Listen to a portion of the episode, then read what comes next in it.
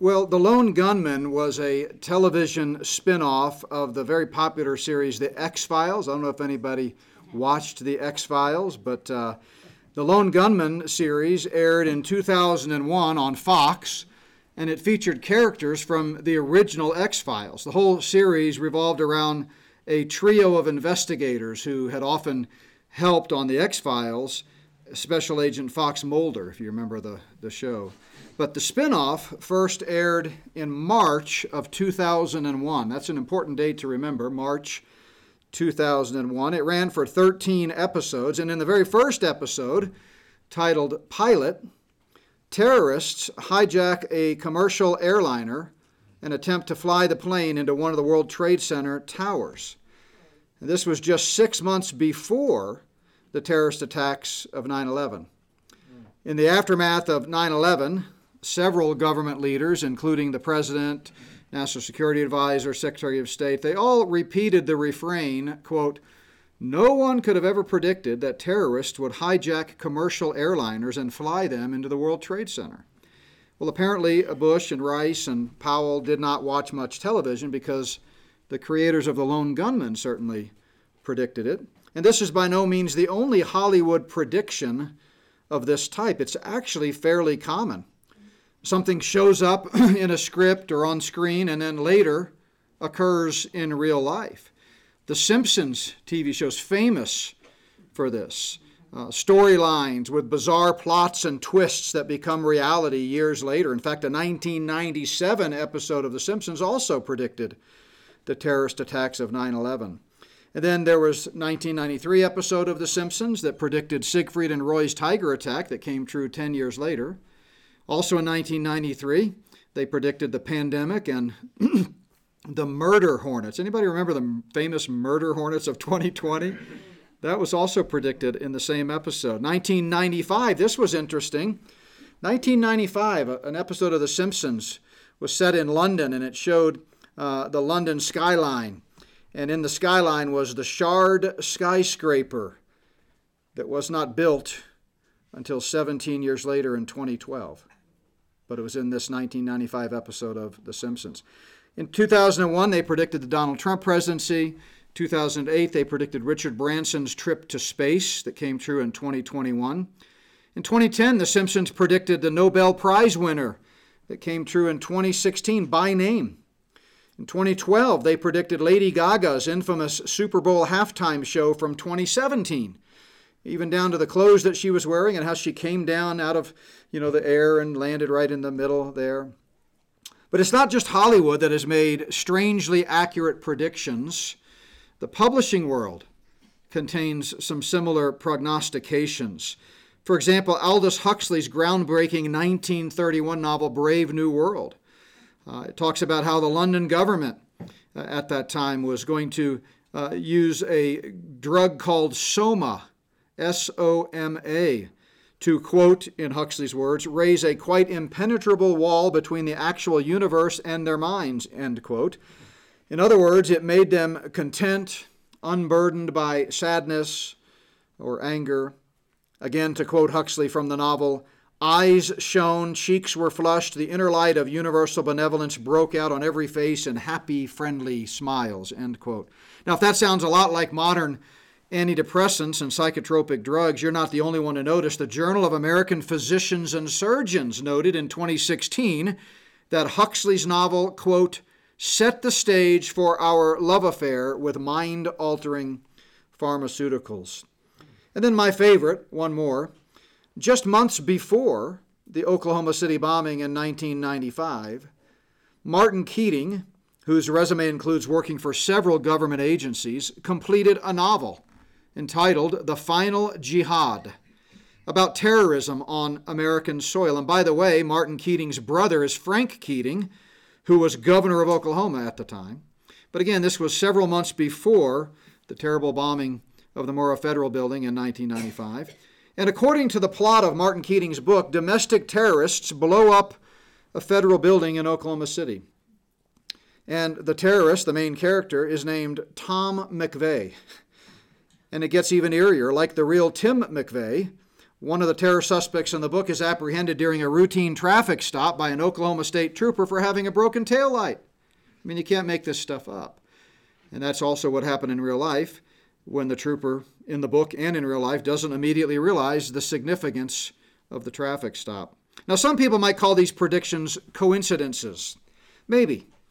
But when it comes to Daniel's stunning prophecy about Israel, some five to six hundred years before Christ, it goes way beyond mere coincidence. I want to invite you to turn to Daniel chapter 9. You know, in recent weeks, we've been looking at key biblical teaching about God's chosen nation, Israel.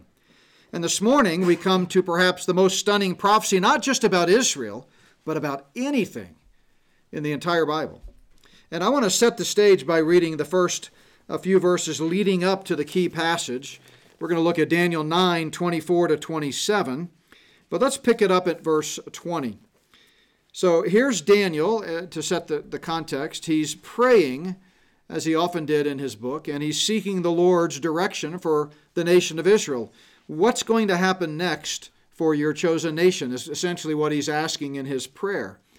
Uh, he was aware of Jeremiah's prophecy, and he knew that Jeremiah had prophesied 70 years of captivity for the people of Israel and that 70 years was coming to an end.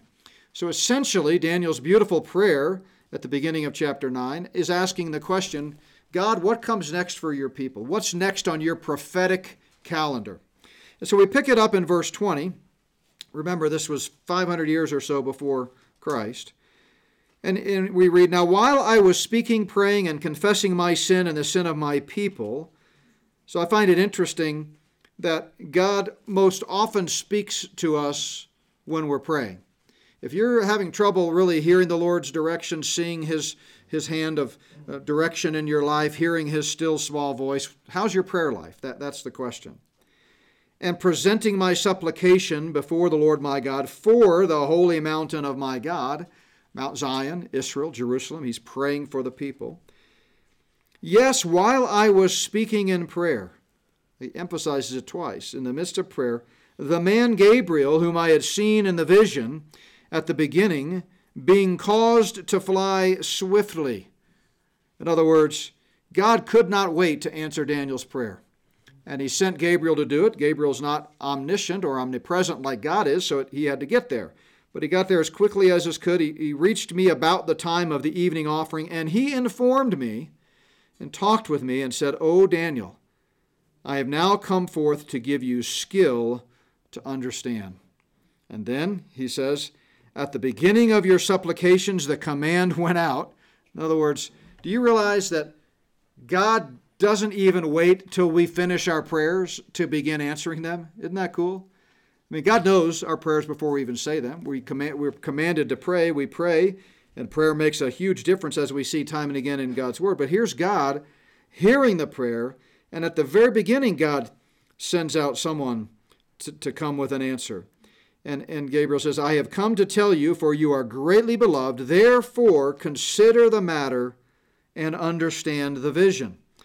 And then, arguably, one of the most famous prophecies in the Bible, the key to understanding Bible prophecy, takes place over the next four verses. So let me uh, step back and give you the big picture in Daniel. As I said, the historical setting 605 to 536 BC. 12 chapters in Daniel. The first chapter is about Daniel's personal integrity.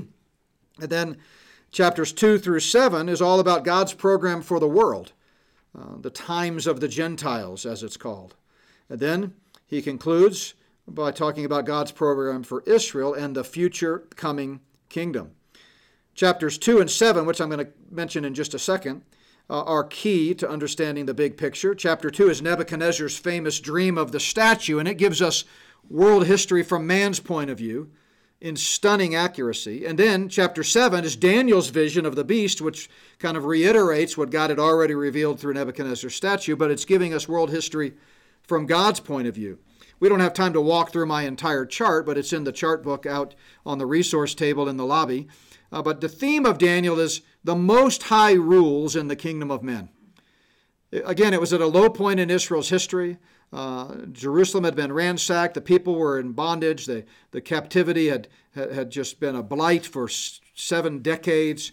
And God, in this time, for such a time as this, raises up the prophet Daniel to remind them that he has a plan that is in perfect harmony with what he said 2,000 years before Christ to Abraham, way back in Genesis 12. In fact, it's in perfect harmony with God, what God said to the serpent in the garden 6,000 years ago from our perspective in Genesis 3:15. And he lays it out in painstaking detail exactly what's going uh, to happen. Uh, so you can pick up that chart, uh, you know, and kind of work your way through the book of Daniel. But I want to focus in before we get to the key passage on the dream and the vision that I mentioned a moment ago, because they really set the stage uh, for the very specific prophecy that Daniel gives in Daniel chapter 9. So if you remember the story, Daniel chapter 2, Nebuchadnezzar has a dream. It's a dream of a statue. And as God reveals the interpretation to Daniel, he explains that this is going to talk about and explain world history.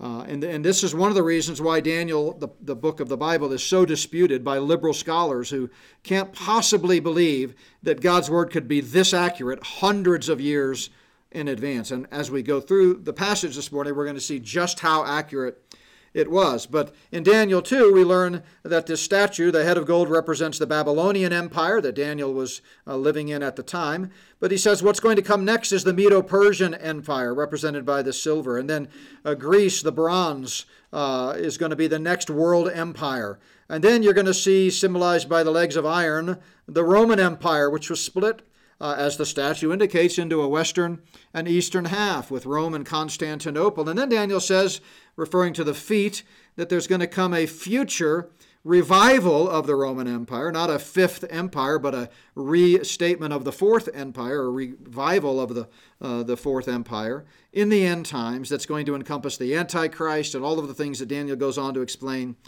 in chapter 11. Now, this revived Roman Empire, like the original Roman Empire, is going to have five eastern nations and five western nations.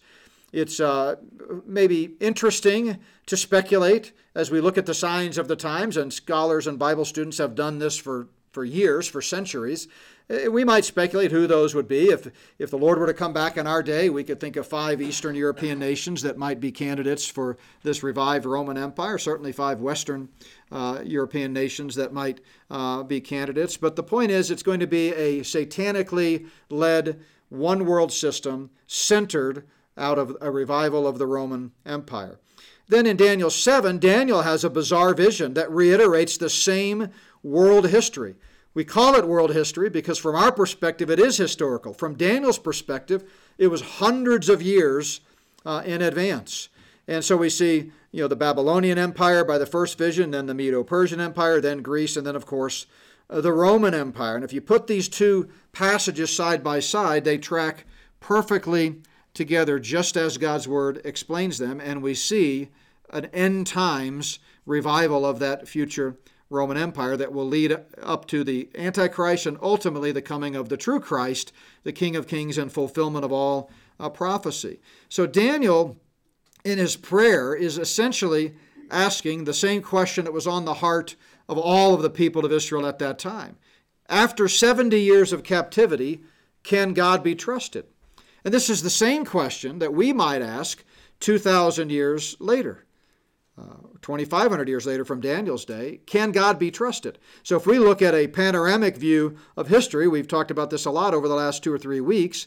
Uh, Daniel's prophecy in chapter 9 that we're looking at this morning basically takes up this little piece right here that transitions us from the present age into the final kingdom age. I'll explain how in just a moment. But we're living here in the last days, what the Bible calls repeatedly the last days. It's the last days because it's the final age before the kingdom. The only age to come is the kingdom. But Daniel's prophecy is crucial because it explains how we get from point A to point B. How do we get from this present age where Satan is the prince of the power of the air, the God of this age, where the whole world is under the sway of the wicked one? It's a kingdom of darkness. Uh, Christ is sitting at the right hand of God in heaven waiting to come back and take the rightful throne in the rebuilt temple in Jerusalem. How do we get there? And God's word tells us in great detail here in this passage, Daniel uh, chapter 9, verses 24 to 27. It's called the 70th week of Daniel. Jesus also refers to this passage quoting Daniel by name and explaining what's going to happen in the seven years leading up to his triumphant return when he splits the eastern sky and comes back on the Mount of Olives and takes the long awaited throne and rules the world in perfect peace and righteousness and justice with a rod of iron. And so the question that we're asking after 2,000 years of waiting for this kingdom is can God be trusted? And what we're going to find out is it's an emphatic yes as we look at Daniel's 490 year prophecy. It really is the key to understanding the end times. In fact, one of the best commentaries ever written on Daniel by John Walvoord, who was a professor of mine, it's titled Daniel, the Key to Understanding Bible Prophecy. And it really is. In fact, you cannot properly connect the dots of God's end times plan, that 16% of the Bible that has not been fulfilled. So if you're interested in studying the whole Bible, it starts with Daniel. It, under, it starts with Daniel's 490 year plan. So if we look at a, a big picture of the end times, we're talking about this period of time right here, the 70th week of Daniel. It's variously referred to in Scripture as the tribulation, the time of Jacob's trouble. It's also called the overflowing scourge, the day of the Lord's wrath, the great day of the Lord. Many other references throughout the Old and New Testament alike that refer to this key seven year period of time that brings us up to, as you see on the screen there, the Battle of Armageddon and the Second Coming. And then we enter the long awaited Messianic kingdom, the first thousand years of which are on the old earth. And I'm going to be talking about that in the next, over the next two weeks. Uh, we're going to talk about the, the millennial phase of the kingdom and what life will be like when Christ finally comes back in fulfillment of all uh, prophecy. But we're zeroing in right here on this seven year period that immediately precedes the return of Christ to establish the kingdom. And it all comes from Daniel 9 24 to 27. So let's dive in. Daniel 9 24 reads 70 weeks are determined for your people and for your holy city to finish the transgression, to make an end of sins, to make reconciliation for iniquity, to bring in everlasting righteousness, to seal up the vision and prophecy, and to anoint the most holy. Now, the key is this word right here, weeks. Now, remember, the Bible was not written in English. Uh, English came along centuries later, uh, in fact, 2,000 years after Daniel wrote. And it was uh, written, this portion of Daniel was written in Hebrew. So the word weeks is the word Shabua in Hebrew. It's used 20 times in the Hebrew Old Testament, and it means seven consecutive days or years, and the context has to determine the meaning. Here, it clearly refers to a seven consecutive years, a week of years is the idea. Some English translations translate Shabua sevens, plural, and some of them weeks, like the New King James that I'm using, but it's referring to a seven year period. Daniel was already asking about the 70 years of Jeremiah, and God answers that by saying, Well, you want to know what comes next after the 70 years? It's 70 years times seven a 490 year plan. And when we look at the actual specifics of the prophecy, we're going to see that it's fulfilled exactly to the day. We see the, the word used this way throughout the Old Testament. For example, in Genesis chapter 29, you remember the story of, of Jacob having to, to work uh, for Rachel? And, uh, and uh, the, the text tells us that Laban made him work for a Shabua, seven years. And then, of course, uh, Laban pulled the old switcheroo and he had to work for another Shabua Nobody should have to work for two Shabuas. That's, that's my general principle in life. Before he finally got Rachel, right? Shabua, a seven year uh, period. And so if we go back to the text, a week here is seven years. So 77 year periods is what God has determined. And we're going to explain what the purpose of this is in a moment. But it's pretty simple math. Really, 70 times 7 is 490 years. So what we have here is that God is revealing through Daniel a 490 year plan that will culminate with the ushering in of the kingdom. So 70 weeks are determined. Notice who this prophecy is for for your people and your holy city. Daniel, the, the 70 weeks of captivity was for Israel, and the 490 year plan is for Israel. It's always been about Israel. We talked about that last week when we looked at Romans 9 through 11, that through Israel, the apple of God's eye, the chosen nation, the ultimate seed of Abraham, Jesus Christ, the entire world will be blessed. and that just as God promised Abraham, the father of Israel, the whole world would be blessed through the Holy Land, Jerusalem, uh, in uh, the kingdom someday. So that's the party to this uh, uh prophecy or this uh, commitment that God is making here. 70 weeks or 490 years are determined for your people and for your holy city. And now notice the purpose for God decreeing this 490 year period. He mentions six things here in verse 24. First of all, to finish the transgression. In other words, this plan, when it's all said and done, will end rebellion against God. Transgression there is rebellion in Hebrew. To finish means to put an end to. And we will not see an end to abject rebellion against God until the King of Kings is sitting on the throne. That's what the Bible means when it talks about him ruling with a rod of iron, as Revelation quotes. So there will be a final end of the millennium attempt to rebel against God when Satan is set free from prison and all the unbelievers are gathered with him at that time. But it'll be over in an instant. With a word, it'll be done. It won't be the kind of rebellion that we have seen throughout human history since the fall of man.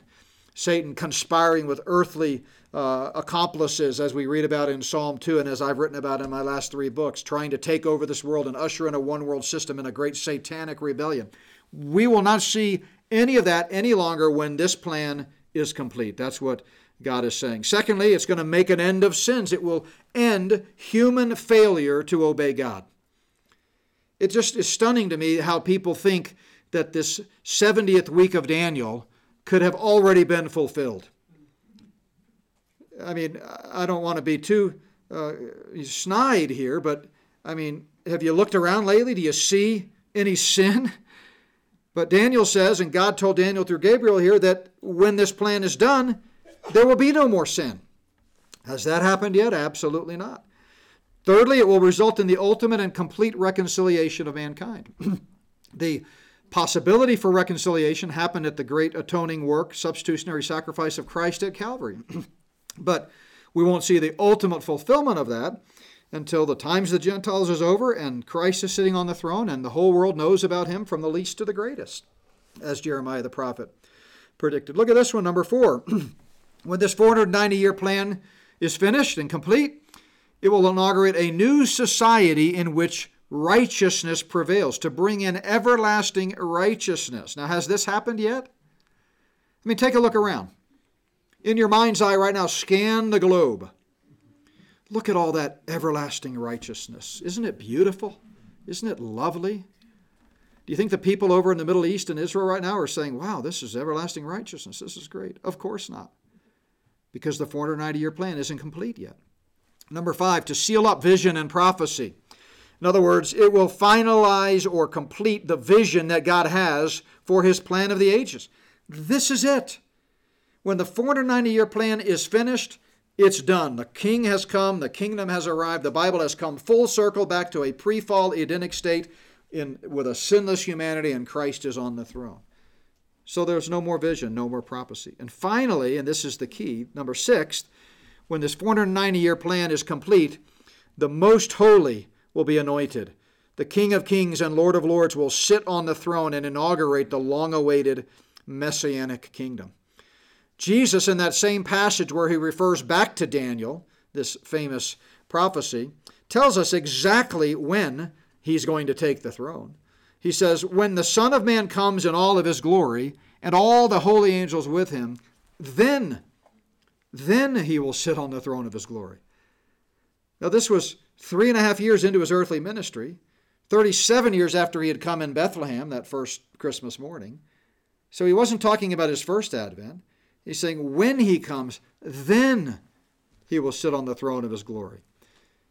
And when he was on the Mount of Ascension, the disciples wanted to know if he was finally going to inaugurate the kingdom. He said, Nope, not yet. It's not for you to know the times and the seasons. I'm going to go away, like he told them in Luke 19. I'm going to receive the kingdom, then I'll come back after a long time. And when I come back, then I'll inaugurate the kingdom. In the meantime, go back to Jerusalem and get busy. You've got a job to do. Now, in the progress of Revelation and the progress of human history timeline, humanly speaking, I'm certain the disciples had no inkling that this delay was going to be 2,000 years. In fact, we see again and again in the early church days, both in the biblical record of Acts and in subsequent uh, extra biblical literature, that there was this expectancy that any second he was going to come back with the keys to the kingdom and, and, and, and throw off the shackles of Rome and usher in the kingdom. But God had other plans, and Daniel's 490 year plan explains that perfectly. So if we get back to our text, Daniel has explained who the recipients of the prophecy were Israel, and the purpose of the prophecy to, to complete God's plan of the ages and usher in the kingdom. Now we, we begin to see the timeline. How is this going to happen? So we look at verse 25, and uh, Daniel writes, Now know therefore and understand that from, and I've highlighted the time words here in red, from, this is the beginning of the 490 year plan, the going forth of the command to restore and build Jerusalem until Messiah the Prince, notice that's capitalized as it should be because it's talking about Jesus till he comes back as the Messiah to take the throne. Until that time, when Messiah comes, there shall be seven weeks and 62 weeks. So the first God, a part of God's plan, as we shall see, is a 483 year plan. Uh, and, and let me just mention before I show you how we get there that a year in the Hebrew calendar is 360 years, not 364 and a quarter I mean, 360 uh, days, not 364 and a quarter days like we have today on our calendar. In the Hebrew calendar, it was 360 days. That'll be important in just a moment. So, from the restore to command uh, to, to uh, uh, from the going forth of the command to restore and build Jerusalem until Messiah the Prince, there shall be seven weeks and 62 weeks. So, we'll just call this from A to B.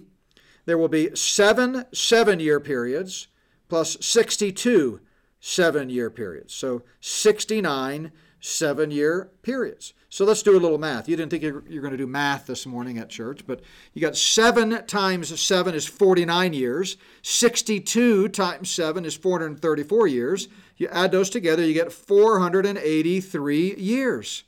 In other words, from A to B equals 69 seven year periods or 483 years. So the first 483 of this 490 year plan starts with the decree to let Jerusalem be rebuilt, all the way up until the Messiah comes. All right, 483 years. And we'll chart this out in a moment. But then the next time word that we see in this prophecy is in verse 26. He says, After this, after Messiah the Prince has come, there shall be uh, the Messiah shall be cut off. We'll call this C.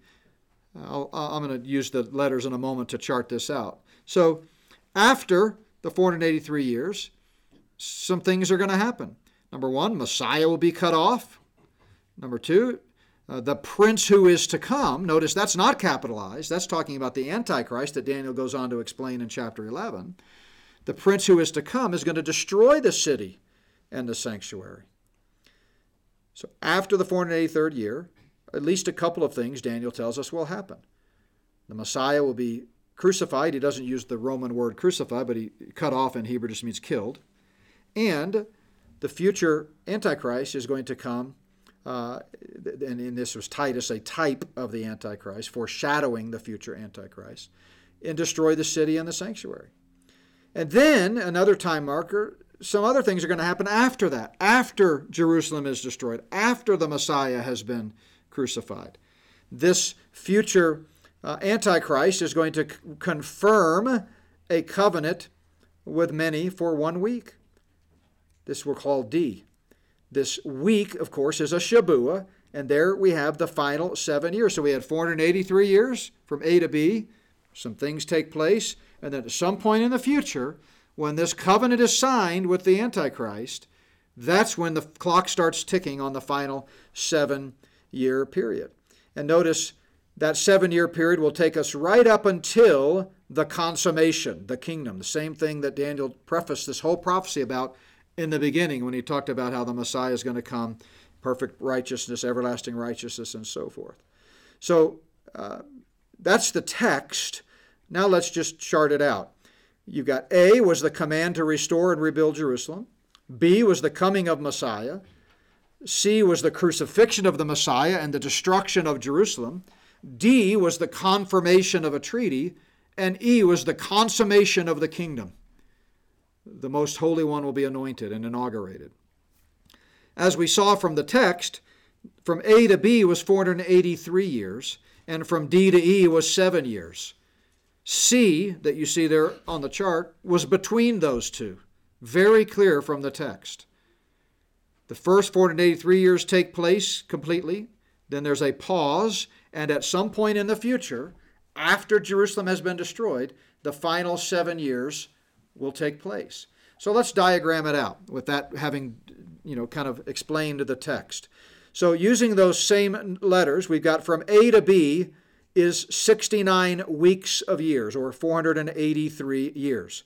What was A? The text tells us from the decree. We know historically that decree from Nehemiah 2 was the decree of the fifth Persian king, Artaxerxes, to allow the Jews to begin rebuilding their temple, which they subsequently did, as we've read about in Nehemiah, which we just finished studying Nehemiah.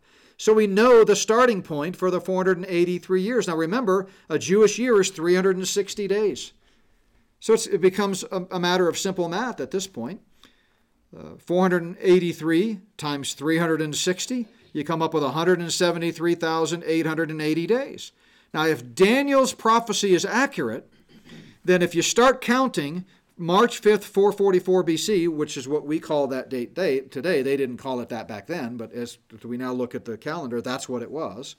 If we start counting forward from March 5th, 444 BC, 173,880 days, we ought to arrive at the coming of Christ. And guess where we find ourselves? Exactly on the date of the triumphal entry, March 30th, 33 AD. The very day Jesus, in fulfillment of prophecy, rode into Jerusalem on the back of a donkey, offered the kingdom, the king is here. A remnant cried, Blessed is he who comes in the name of the Lord. But within days, the, the entire nation and the leaders cried, Crucify him, crucify him. So, exactly as Daniel said, we see uh, 483 years after the decree, to the day Messiah the Prince has come. Now, it's important to understand the chronology of Christ's final weeks. So, let me take a moment before we finish the 490 year prophecy uh, to mention this. So, we know 33 AD was the year Christ died. Uh, he arrived at Bethany Saturday, March 28th. The triumphal entry that which we celebrate in church history on a Sunday, uh, going back to a couple hundred years after Christ, actually, uh, actually took place on a Monday historically. Uh, on Tuesday, he cursed the fig tree, cleansed the temple. On Wednesday, he gave the famous Olivet Discourse that I quoted earlier, where he talks about when the Son of Man comes in all of his glory. Thursday night was the famous Upper Room Discourse, where he celebrated the Passover meal, instituted the Lord's Supper, washed the disciples' feet. For the first time ever in human history, hinted at the rapture in John 14. And then, uh, by later that night in the garden, he was betrayed, arrested, tried. By Friday, he was crucified and laid in the tomb, and he was in the tomb Friday through Sunday, April 3rd through April 5th. Now, it's, it's sometimes confuses people who, again, forget that the Bible was not written in English, how Christ could have been in the tomb three days and three nights and yet still fit with both the biblical record and the historical record of a Friday crucifixion and a Sunday resurrection. Well, that's because the Bible wasn't written in English. The phrase three days and three nights in English sounds like 72 hours, right? That's the way we would say it. If we wanted to express 72 hours, we'd say three days, three nights, three full days, right? In Hebrew, and by the way, I've written an article on this, it's available on the free section of our Not by Works online store. Just go to notbyworks.org, click the store button, and in the free section, you'll see it there. It's called Three Days and Three Nights. I give several examples of this in the Old Testament. It was a Hebrew idiom uh, that Jesus was using when he said, as the Son of Man, uh, as Jonah was in the belly of the whale. Three days and three nights just means any part of any day or any part of any night counts as the whole day. That's what that means. A night and a day. Any part of any day, any part of any night. So he was in the tomb on a Friday, on a Saturday, on a Sunday. It fits. And that's what the, the text means. Remember, the Bible was not written in English. So I encourage you to read that article. This has been the plain teaching of Scripture and the testimony of 2,000 years of church history. Uh, after the Reformation, a lot of people, when the Bible started being written in English and people could start reading the Bible again for themselves without being burned at the stake by the Catholic Church, they began to say, wait a minute, three days and three nights, this must mean he was crucified on a Wednesday or, you know, a Tuesday. And they come up with all these different uh, scenarios. Not necessary. The Bible is true exactly as it states. And then, of course, Resurrection Sunday was April 5th. And then continuing on, for 40 days he appeared to thousands of people through May 14th. On May, uh, sometime during that time, he gave the Great Commission. We don't know the exact date, but presumably not long before he ascended on May 14th to the right hand of the throne of God, where he is to this day, waiting to return to establish the kingdom. Uh, ten days later, the church was founded on the day of Pentecost, May 24th, 33 AD. So, but if we go back to the triumphal entry, this was the ending point of Daniel's first phase of the 490 year prophecy. From the issuing of the decree until Messiah the Prince has come shall be 173,880 days. And it was fulfilled exactly to the day. Going back to our text, we see that after this, after the 483 years, the Bible says, a couple of things are going to happen. First of all, the Messiah would be cut off. Well, guess what? As I just showed you, that is exactly the way it happened. The triumphal entry happened on Monday. He was crucified on Friday, four days later. So, just as Daniel prophesied, after the 483 third year happened, the, the Messiah would be cut off. And several decades later, the temple was destroyed, exactly like Daniel said, after the 483rd year. And then the next time marker was D, then then the, the uh, final seven year period would commence with the signing of a uh, peace treaty. Then, the, the Hebrew word there means after the Messiah had been cut off and the temple had been destroyed, sometime after that. It doesn't give us a time, it just says after that. Then, uh, we would see the final seven years start with the signing of the peace treaty. So, what you see on the screen here represents uh, the 490 year plan in its totality, and exactly as Daniel explained in Daniel 9 24 to 27, there would be a gap of time of unspecified length between the 69th week and the start of the 70th week, between the first 483 years and the final seven years. Then the New Testament comes along and tells us some additional information about what's going to take place in this gap of time. And that's why, if you remember, last week and the week before, I explained the relationship between Israel and the church, and how Paul explains to us very clearly in Ephesians that the church is a mystery, meaning previously undisclosed information that is now being revealed. Daniel didn't talk about the church. No Old Testament prophet talked about the church. It's never mentioned in the Old Testament. It was new information that God revealed in the New Testament. But guess what? It fits perfectly within Daniel's 490 year plan. Daniel didn't tell us how long the gap of time would be. He just said there's going to be a gap of time and mentioned a couple of things that happened.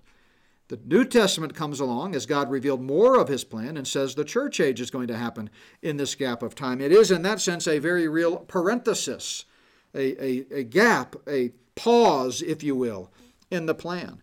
But that final seven year period is still going to be fulfilled. Let me ask you a question. If the first 483 years were fulfilled precisely to the day, the way Daniel predicted hundreds of years in advance, don't you think the final seven years will be fulfilled precisely as well, literally? And this is where so many uh, Bible teachers, uh, you know, well intentioned though they may be, get off track. And they suggest that the seven years was symbolic or metaphorical, or that it all happened in the first century, as we talked about a moment ago. Well, that can't possibly be. That would completely destroy Daniel's whole argument. Why would you have part of the 490 year plan be literal and then part of it not be literal? He's told us exactly when uh, this is going to start with the signing of the peace treaty. Now, we don't know when this is going to happen. We still don't know to this day. We can look at the signs of the times all around us. We can understand how things are going to unfold according to the 16% of the Bible that is unfulfilled prophecy. For example, we know that another mystery, unmentioned in the Old Testament but revealed in the New Testament, is the rapture. Since the Old Testament never mentioned the church, of course it doesn't mention the rapture of the church. But the New Testament sure does and calls it a mystery, 1 Corinthians 15, something previously undisclosed. If you look up mysterion in a Greek uh, or other, you know, not just biblical Greek, but ancient Greek literature, both, the word mysterion means newly revealed information. And we talked about that word last week. Uh, so, you know, the church, like the rapture, both are called a mystery. If you want to put the rapture in Daniel's chart here, it would be probably that right hand parenthesis there. That's when the church age ends.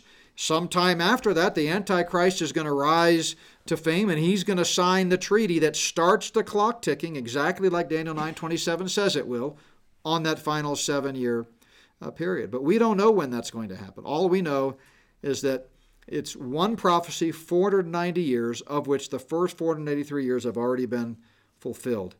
And it is for this reason that Daniel's prophecy about Israel is so stunning. Because think about all that happened from 500 years before Christ through today. Let's just say through 1948. For centuries, for 2,000 years almost, 1,800 years, there was no Israel on the map. The Romans had destroyed Israel, the Jews had fled. It was an Arab you know, region. There was no Jerusalem. In 1948, all of a sudden, modern Israel reemerges, just as God's word predicted. There's got to be an Israel on the map for Christ to come back and to the rebuilt temple in Jerusalem. There's got to be an Israel on the map for the Ezekiel's temple to be built. There's got to be an Israel on the map for the Antichrist to set up the abomination of desolation. And so that's why so many prophecy experts are excited about what's happening before us. I mean, there's a lot going on. You've got the red heifers, you've got the, the Gog and Magog stage setting, you've got the, you know, all of the other potential wars that are post-rapture, pre-tribulational. You've got all kinds of things jumping off the page in Scripture. But we will know for sure that the end times have begun once the rapture happens and the Antichrist emerges and confirms this covenant Amen. with Israel. So maybe the creators and writers of The Simpsons are just incredibly lucky. Maybe Martin Keating, writing about a domestic terrorist named McVeigh who would blow up a federal building in Oklahoma City and be captured when his accomplice is pulled over for having a broken taillight, and all of this several months before the Murrah Federal Building explosion. Maybe it's just a bizarre uh, coincidence. Perhaps it's true that the only people on the planet who could have foreseen terrorists blowing up three of the World Trade Center high rise buildings by flying commercial jets into two of them, were writers, creators, and actors involved in the TV show The Lone Gunmen. And of course, the millions of people who watched the episode on Fox six months before the events of September 11th, 2001. But one thing that is most definitely not a coincidence is God's prophetic word through Daniel. And after 2,000 years of waiting, we might wonder can God be trusted? And the answer is an emphatic yes. And the takeaway that I want to leave with you is not just the amazing nature of God's prophetic plan, the fact that He's got a kingdom coming someday, the, the fact that Christ is going to come back and make all things new, and the Bible is going to come full circle back to a pre fall Edenic state. All of that's amazing. But in our daily walk with the Lord, as we await his return, as seven times the New Testament says we should eagerly wait for his return. As we do that, the, Daniel's prophecy should remind us that we serve a covenant keeping God whose word is faithful, who can be trusted. His mercies never fail. That means, first of all, that his promise of eternal life to you is steadfast. If you've trusted in Jesus Christ and Him alone for salvation as the only one who can forgive your sins and give you the gift of eternal life, Instantly you were transformed from death to life, name written in the Lamb's book of life, born again, regenerated, reconciled to a holy God, declared righteous before a holy God, positionally sanctified before a holy God. 33 things happen instantly the moment faith meets the gospel, according to the New Testament. And nothing can change that. Nothing. And if you are going through your life worried and waiting and wondering, what if I did this? What if I step out of line? What if I you know, somehow cause God not to love me anymore. You need to be reminded that God is a faithful God. And He said, I give you eternal life and you shall never perish. And He meant it. But if you don't know the Lord, you also need to understand that God's justice never fails. And justice demands a payment for sin. Now, God's trying to make it so you don't have to pay that penalty yourself. He sent someone to pay it on your behalf. His son Jesus shed his blood for you and for me. But He's not going to force that payment down your throat. You have to receive it. It's a gift, and a gift must be freely offered and freely received. So if you've not received that free gift, then absolutely God's justice will prevail, just as he warned it would. In the day thou eatest thereof, you shall surely die. The wages of sin is death. But nobody has to pay that penalty because it's already been paid. And so I, I hope that you have accepted that payment uh, that Christ made on your behalf. Let's pray. Father, thank you so much for this incredible prophecy and just uh, how just amazing your word is. Different language, different era, thousands of years ago, and yet your word is so perfectly true. And Lord, our hope is, is in the one who's going to return and make all things new. And so, Lord, uh, we know that hope that is seen is not hope, but hope that is not seen, we eagerly wait for it with perseverance. And so, Lord, help us to persevere in these troubling times, not because it, we have to or we're going to hell, but because we want to make a difference in what time we have left. We want to, to, to sound the alarm, to spread the good news, to be a light in this perverse generation. Lord, we love you and we thank you. In Jesus' name we pray. Amen.